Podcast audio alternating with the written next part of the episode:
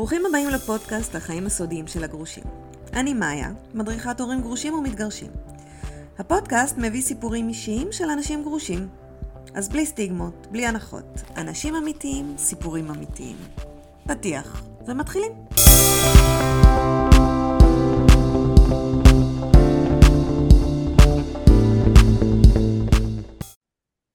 אז היי, ברוכים השבים. לעוד פרק בפודקאסט. הפעם הנושא הוא טיפה שונה. אני אתן uh, למרגו מויאל להציג את עצמה, ואז נראה לי שהוא יהיה לנו ברור. היי מרגו. היי. בואי תציגי את עצמך. אוקיי, אני מרגו. Uh, אני עובדת סוציאלית. Uh, אני עובדת uh, מזה עשרים שנה האחרונות בתחום של uh, אובדן ושכול. חשוב לי אולי להגיד קצת את הרקע שאני גמלאית של הצבא ובתפקיד האחרון שלי בצבא הייתי קצינת העיר באר שבע. ומי שקצת מכיר את העולם הצבאי מכיר את המושג הזה של קצין עיר שזה בעצם הגוף שמודיע את הבשורה המרה למשפחות. ובעצם מאז נכנסתי מאוד מאוד עמוק וגם כשפרשתי לאזרחות לתחום הזה אני מלמדת את הנושא של בשורה מרה עובדים סוציאליים ושוטרים כדי לדעת איך לעשות את זה נכון כשצריך לעשות את זה ובשמונה שנים האחרונות אני עובדת במרכז אלה להתמודדות נפשית עם אובדן אני מנהלת שם את התוכנית סיוע למשפחות שחוו אובדן פתאומי עקב רצח, התאבדות ותאונות דרכים. את עובדת בנושא הכי קשה לנו כאנשים, המוות. זה הדבר שהכי מפחיד אותנו. הנושא, אחד הנושאים הקשים, יש עוד הרבה נושאים קשים, אבל אה, אני חושבת שכל תחום בעבודה סוציאלית זה תחום קשה. נכון. אבל, אה, אבל נכון, זה לגעת בפחד מוות בעצם של, אה, של כולם, וכולם שואלים אותי, למה לך? כאילו, מאיפה, מה, מה קורה לך? והתשובה שלי לעצמי מאוד מאוד ברורה, אני מאוד מבינה מה אני עושה בעולם הזה, אני מרגישה שאם יש לי את היכולת להקל ולו במעט אה, על הרגעים המאוד מאוד קשים האלה, אה, לתת סיוע, אה, עכשיו בתפקיד שלי כמנהלת התוכנית, אז להנחות את העובדים שלי איך להיכנס למשפחות, איך לדבר איתם, איך לעזור להם בעצם לצעוד מנקודה A לנקודה B, אז, אז הרווחתי את שלי. לא, תשמעי, זה, זה הדבר הכי חשוב, זה עבודת קודש. אבל להיות בן אדם שמסוגל להתמודד עם העבודה הזו, וואו, צריך להיות מישהו מאוד, אה, מאוד אה, בריא נפשית, אני חושבת. אני לא יודעת אם לקרוא לזה בריא נפשית, אני חושבת שזה דורש חוסן. Okay. אוקיי. חשוב לי להזכיר ולומר שאני באופן אישי, בשלב הזה לא באה במגע עם כל המשפחות, זה העובדות שלי. הם החיילות שבחזית, הם אלה שבעצם פוגשות משפחה ועוד משפחה ועוד משפחה, והתפקיד שלי באמת, איך שאני תופסת אותו, זה להחזיק אותן, זה לעזור להם לשמור על החוסן שלהם ולאפשר להם לעשות את העבודה המאוד מאוד קשה הזו.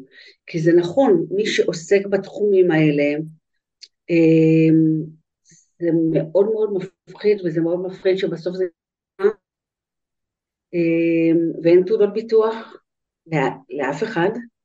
כן. אמ, אני חייבת להגיד שחברה קרובה, מקבילה שלי בעמותה אחרת, שמנהלת את אותה תוכנית סיוע במקומות אחרים בארץ, כי בעצם זו תוכנית של משרד הרווחה שמחולקת לשני אזורים, ואנחנו שתי עמותות שמפעילות את התוכנית. יש את עמותת בשביל החיים שמפעילה את המרכזי סיוע באזור המרכז והדרום, והמקבילה שלי שם, הבת שלה, היא בין החיילות התצפיתניות שהיא נהרגה בשביעי לאוקטובר, וברגע אחד היא עברה מהצד האחד של המתרס לצד השני. ו... וזה לא נתפס, וזה נורא נורא קשה.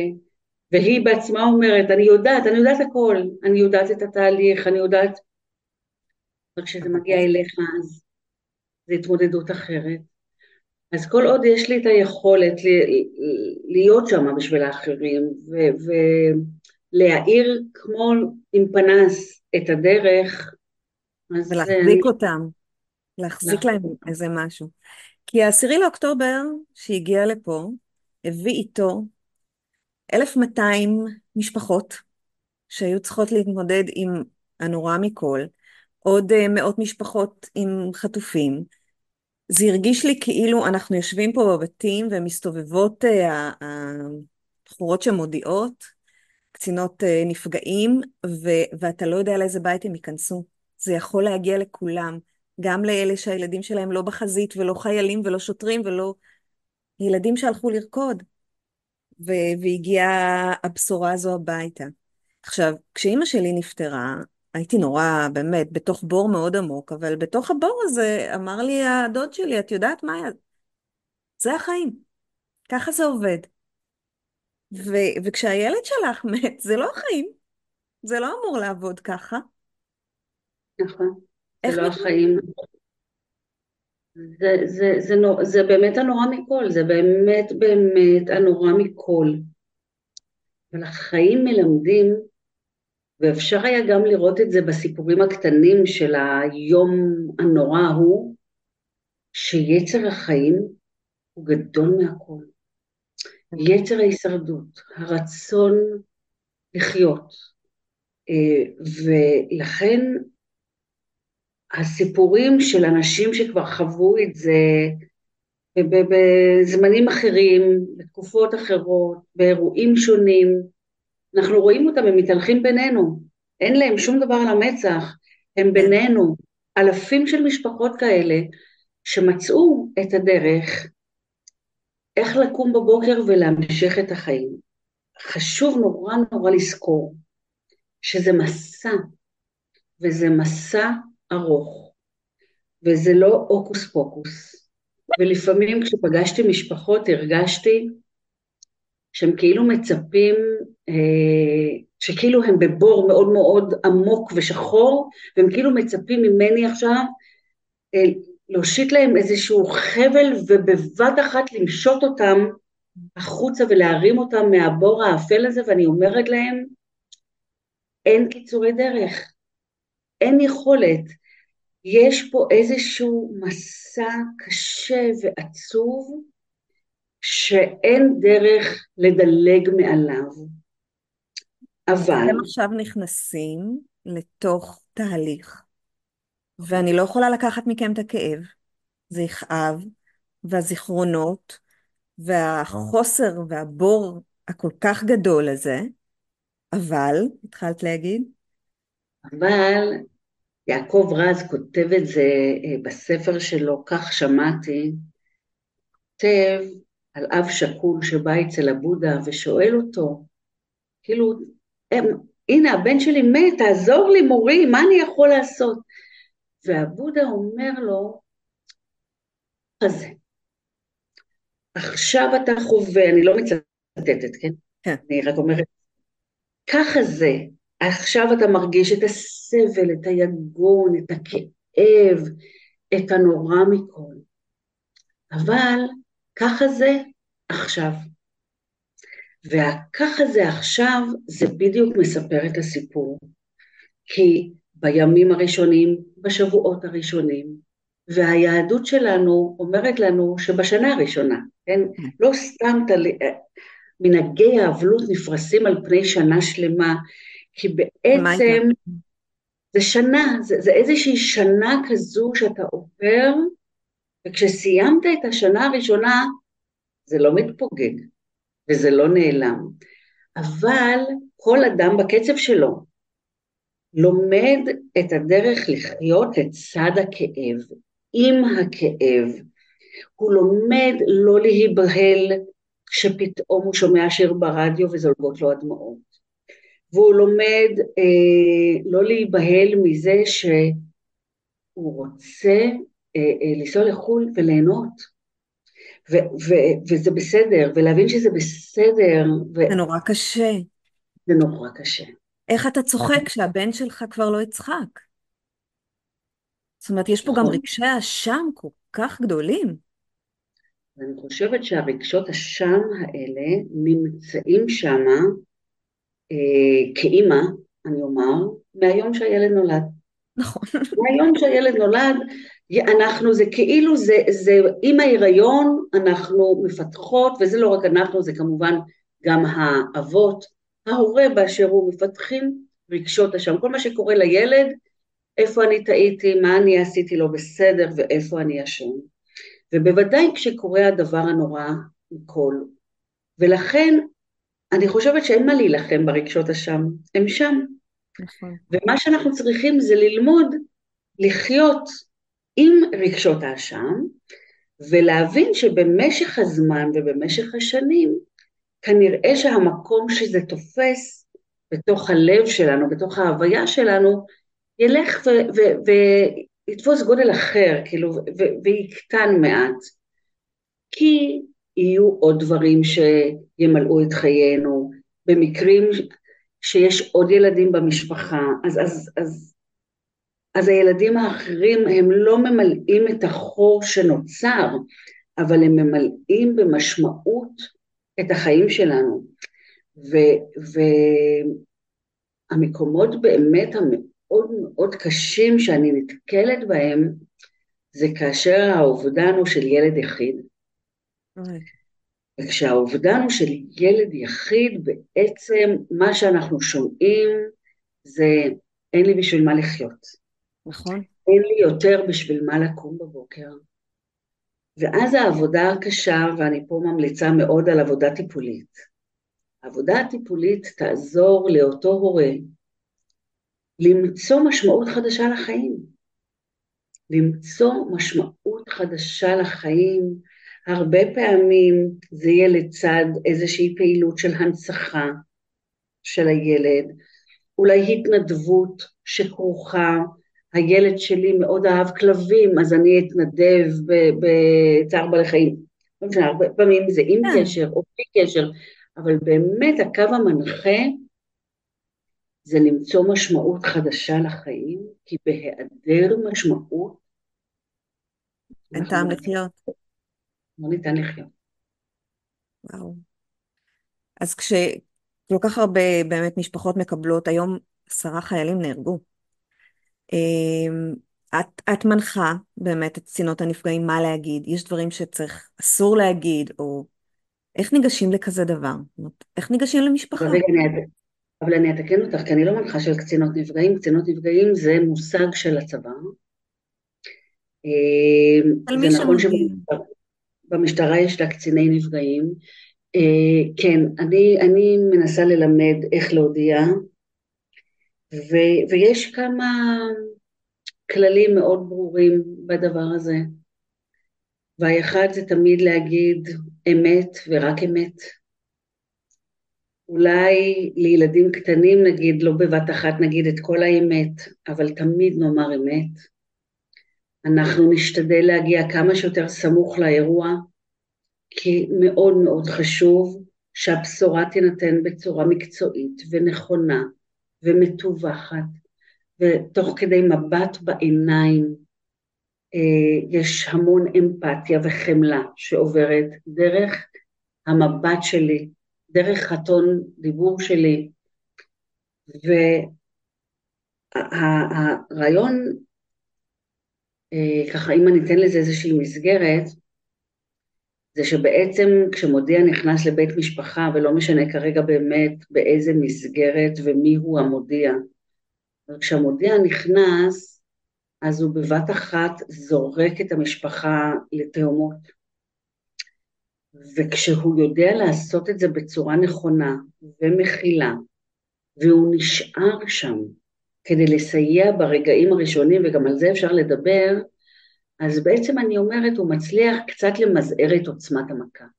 המכה תגיע, כן. הנפילה תהיה, אבל יש משהו שזה כמו איזושהי יד שמונחת מלמטה, שטיפלה אה, אה, מרככת את המכה, כי עצם זה שברגע הנורא הזה הבן אדם לא לבד, ונמצא לצידו אדם שאומנם בא עם בשורה קשה, אבל הוא אדם מיטיב, הוא אדם שעכשיו רק רוצה כל כולו שם בשביל לעזור לי ברגעים הכי קשים, וזה לעזור בדברים הכי קטנים של מה עכשיו?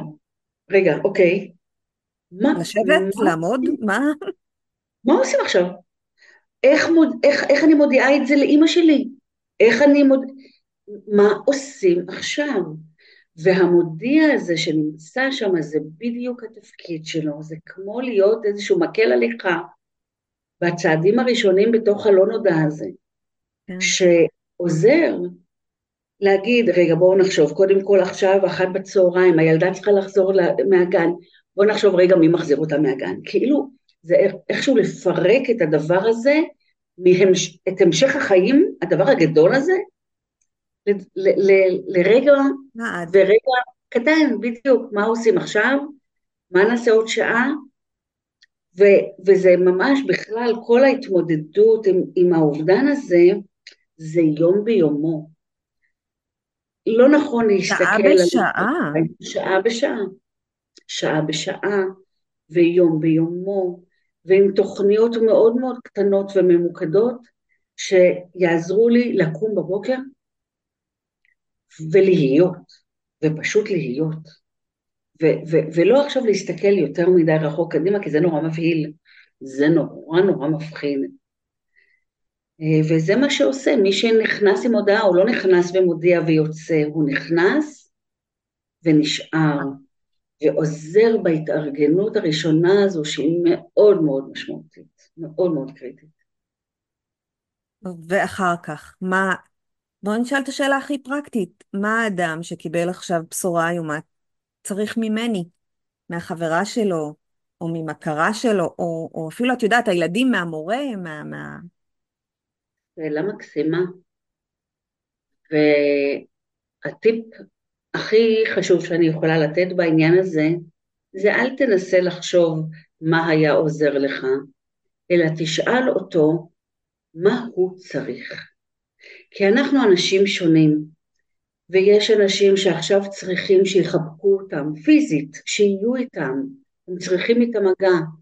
לעומתם יש אנשים שמה שהם צריכים עכשיו זה שיעזבו אותם לנפשם, הם צריכים להסתגר, הם צריכים להיות בשקט, בשקט של עצמם.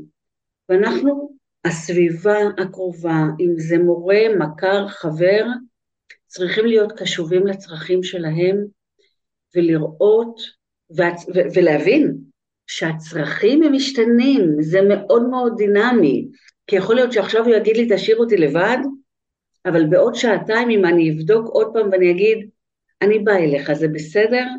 ואז יכול להיות שהוא יגיד כן כן כן, תבוא.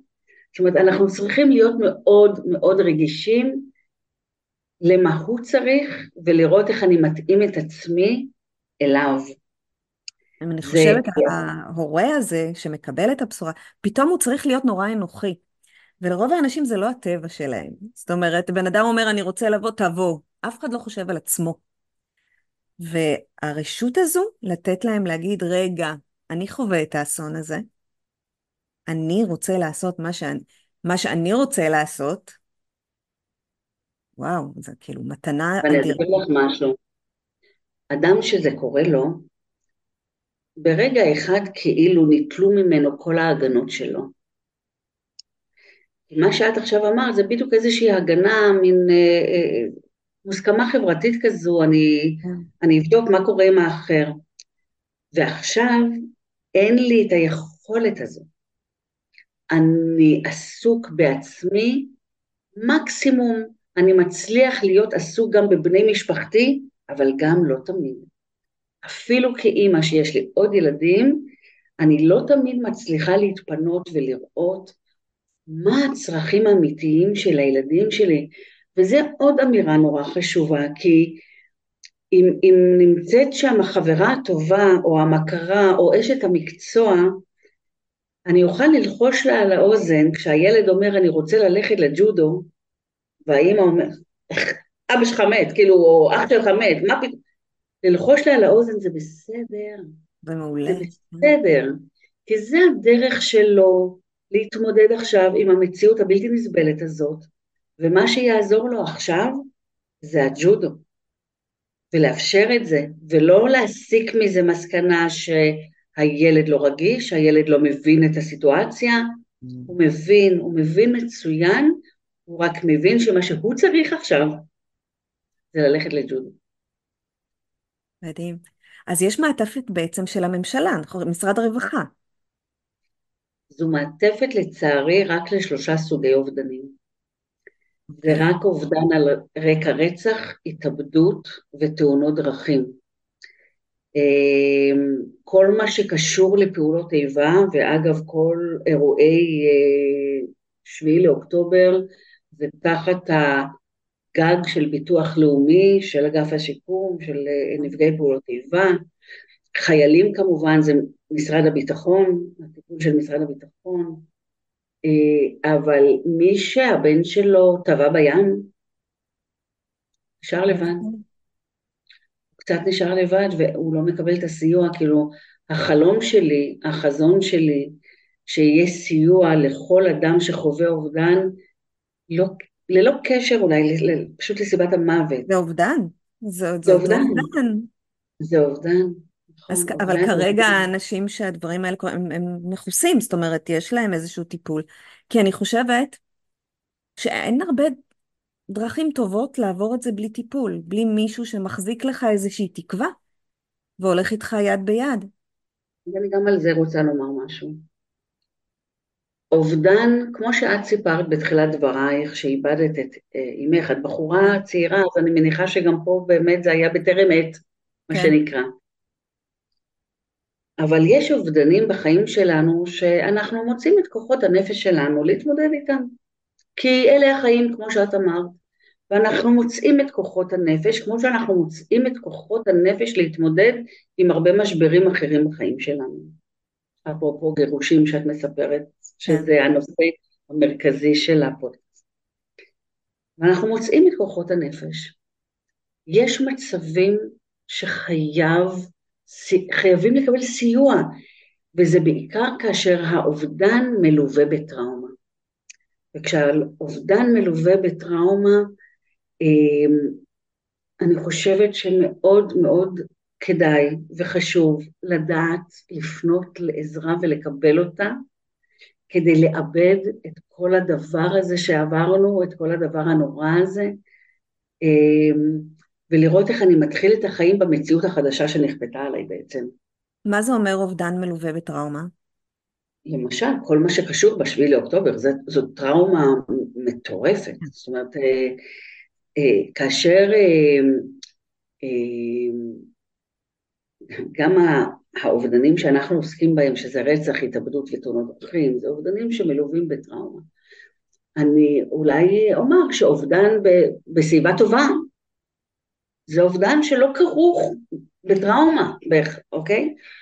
ואז אתה מוצא את הדרך, או גם אחרי מחלה קשה של בן משפחה, זה אובדן שהוא מאוד מאוד קשה, אבל זמן המחלה עושה את הטיפול בעצם של איזושהי הכנה נפשית. כן. ולפעמים זה מביא הקלה, עדיין חשוב לי לומר אובדן הוא אובדן הוא אובדן. כן. ובסוף זה כל אחד עם משאבי ההתמודדות שלו ועם הצורך שלו לקבל את הסיוע, כל אחד אה, בדרך, כאילו בעיתוי כזה או אחר, או סיוע כזה או אחר. אני, אני כן אספר למשל שאנחנו עכשיו במרכז אלה מקימים קבוצות שמיועדות לבני המשפחות של הנרצחים אה, מנובה. כן.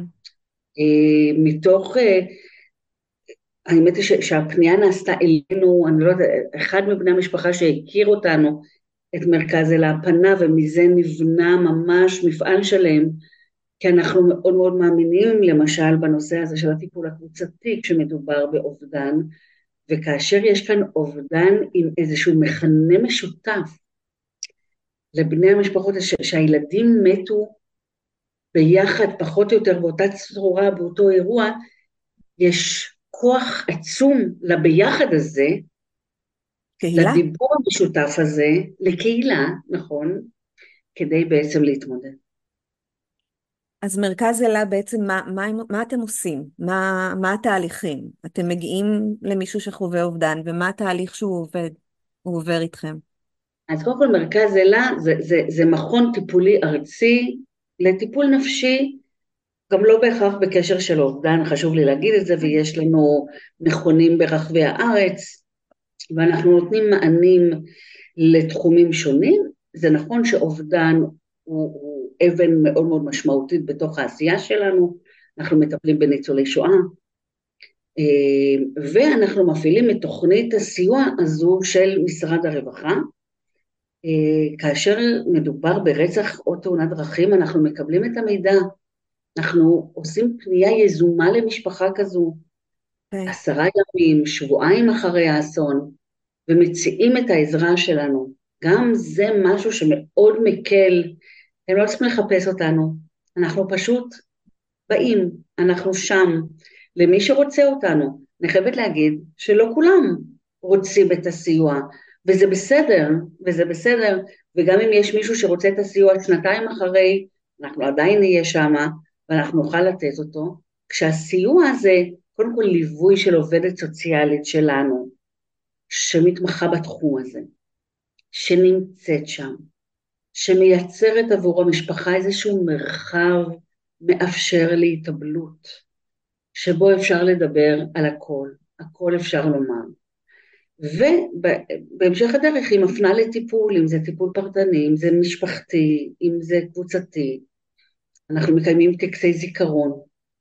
אמ, גם ליצור קהילה. הנושא mm. של הקהילה הוא מאוד מאוד משמעותי. חלק ממשהו. וחלק, כן, חלק ממשהו אנחנו מפעילים אה, נכון להיום כ-30 קבוצות תמיכה ברחבי הארץ, לאחים של, לבני זוג של, להורים של, כל מיני סוגים של קבוצות אה, כדי לסייע. והקבוצה, חשוב לי גם להגיד שזה בנוסף לטיפול הפרטני. כן. לא צריך לבחור או-או, אפשר לעשות תהליך אישי, ואחר כך כשאני כבר יותר אסוף, אז גם להצטרף לקבוצה, ושם אני יכול גם להיעזר, אבל גם יכול לעזור לאנשים ש... נמצאים במקום אחר ממני בתהליך. כשהמשפחה גרושה, הדרך היא אחרת? זאת אומרת, דרך ההחלמה, או... זה לא שאת משפחה ו... ואת גרה באותו בית עם מי שחולק איתך את הכאב. הוא גר במקום אחר, יכול להיות שאתם בכלל לא מדברים. אה. איך מתמודדים אז? זה הופך את הקשה לקשה יותר. וואי. יש משהו בביחד שהוא מרפא, שהוא מאפשר, שהוא עוזר מאוד מאוד. כשאין את הביחד, אגב, זה שגרושים עדיין לא אומר שאין את הביחד. אני משערת שיש הרבה אה, הורים גרושים שמקיימים יחסים אה, טובים בין ההורים למען הילדים, או לא למען הילדים, פשוט שיש יחסים שהם טובים, ואז כשקורה משבר כזה, בדרך כלל אנחנו נראה אותם ביחד, אנחנו נראה אותם יושבים שבעה ביחד, אנחנו נראה אותם מגיעים להחלטות ביחד, ואנחנו נראה את הביחד. במקומות שזה לא קיים, סביר להניח שזה גם לא יקרה כשיש משבר כזה קשה. אני מאמינה שדפוסים אה, מוכרים, הם פשוט ילכו ויתעצמו אחרי משבר כזה. אה, ואז אה, הלבד נהיה יותר לבד. בלתי נסבל קצת. זה בלתי נסבל, אני יכולה לומר לך מהיכרות אה, של משפחה שמתמודדת עם אסון כזה, שהאבא יצר משפחה חדשה, ושם יש לו את הביחד, והאימא היא לבד, ואז הלבד הוא נורא נורא לבד.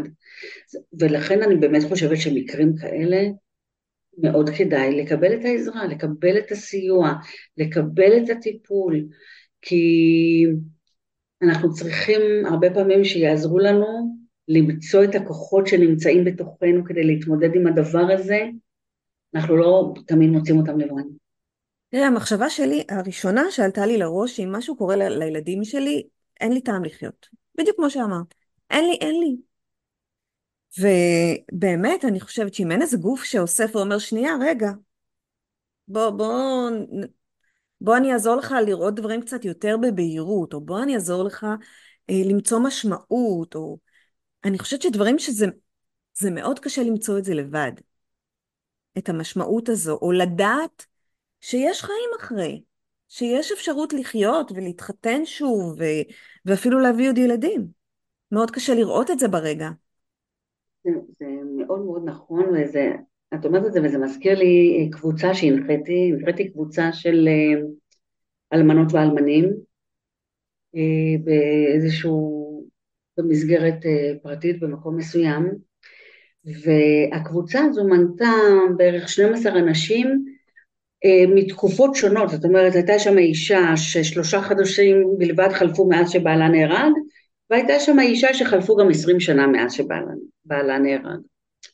ואותה אישה שחלפו רק שלושה או ארבעה חודשים, הקשיבה לחברים שלה שסיפרו על זוגיות חדשה, על חיים, על שמחה, והיא ישבה שם והיא אמרה, איך, איך, לא יכול להיות. עברו שלוש שנים, כאילו זו הייתה קבוצה ממוקדת של 12 אה, מפגשים, סיימתי איתם, ועברו שלוש שנים, ואותה אלמנה שהייתה צעירה באלמנות שלה, התקשרה אליי ואמרה לי, הייתי חייבת לספר לך, יש לי זוגיות חדשה, זה באמת קורה, וזה כן. כל כך עזר לי אז לשמוע ולהבין שיש חיים, גם אם זה היה נראה לי רחוק ממני שנות אור, אבל זה נטע איזושהי, איזושהי תקווה, והנה למה. היום אני שם, וזו הייתה שיחה כל כך כל כך מרגשת, ולכן זה חשוב להזכיר את זה, שככה זה עכשיו, זה לא אומר שככה תרגישי בעוד חצי שנה, או בעוד שנתיים, או בעוד חמש. יש לי חברה שאמרה לי שהמוות של אחותה בגיל צעיר, זה מה שעיצב את כל החיים שלה. וזה עיצב אותם בצורה כזו שהיא יודעת שהמוות יכול להגיע עוד שנייה, אז היא תחיה אותם. עד הסוף. והיא, אין פחד, היא אמרה. המוות יגיע, בוא, בוא נחיה. נכון, זה, זה באמת, אה, יש משהו, אגב, כשאת אה, בתחילת השיחה, את אמרת, כאילו, עוסקת בתחום הכי קשה, יש לזה רווחים משניים. כן. והרווחים המשניים זה שאצלי במשפחה, בבית, מדברים מוות. זה לא, זה לא מילה גסה, ומדברים את זה, וכשאנחנו טסנו לחו"ל ערכנו צוואה, כי הבנו, כי אנחנו יודעים, כי אני יודעת, מה קורה למשפחות שלא חשבו על זה, לא עשו את זה, ואז מתמודדים, חוץ מהקושי של האובדן עם כל כך הרבה קשיים אחרים, אז זה שאפשר לדבר את זה, וזה שאפשר באמת ליהנות מהחיים, כי אתה מבין שהחיים הם זמניים, אתה, אתה, אתה לא יודע מה, מה יהיה מחר. ואז אתה אומר, אז אני, I'll do the, my best, כאילו, אני, אני אפיק את המקסימום שאני יכול, זה רווח. את חיה ככה? בואי, לא נגזים. כאילו, יש... לא, אני מנסה, מה כן. למדת מהעבודה הזו שלך? אבל, אבל אני, אני, אני כן למדתי אה, אה, להוקיר את מה שיש, ולהגיד תודה על מה שיש, לברך את, מה שיש. זה לא אומר שאני לא כועסת על הבת שלי אם היא לא סידרה את החדר, זה לא, זה, זה לא מביא אותי למקום הזה. אבל כן זה מכניס איזה שהן פרופורציות לחיים. ו... באמת, אמ, אני חושבת שמה שזה גם נתן לי זה באמת איזושהי תחושה של אה, מסוגלות עצמית, של יכולת להתמודד עם דברים קשים, ויכולת לסייע לאנשים ברגעים הקשים. זאת אומרת, אתה גם יוצא מחוזק מהעשייה הזאת, אתה יוצא מאוד מחוזק. מרגו, תודה על השיחה הזו, ותודה עלייך. תודה שאת קיימת. תודה, תודה על ההזדמנות. אז אה, אני אצרף את אה, הפרטים של מרכז אלה לפודקאסט הזה, שלא תדעו, אבל אם אתם צריכים. ותודה שוב שיש אנשים כמוך בעולם.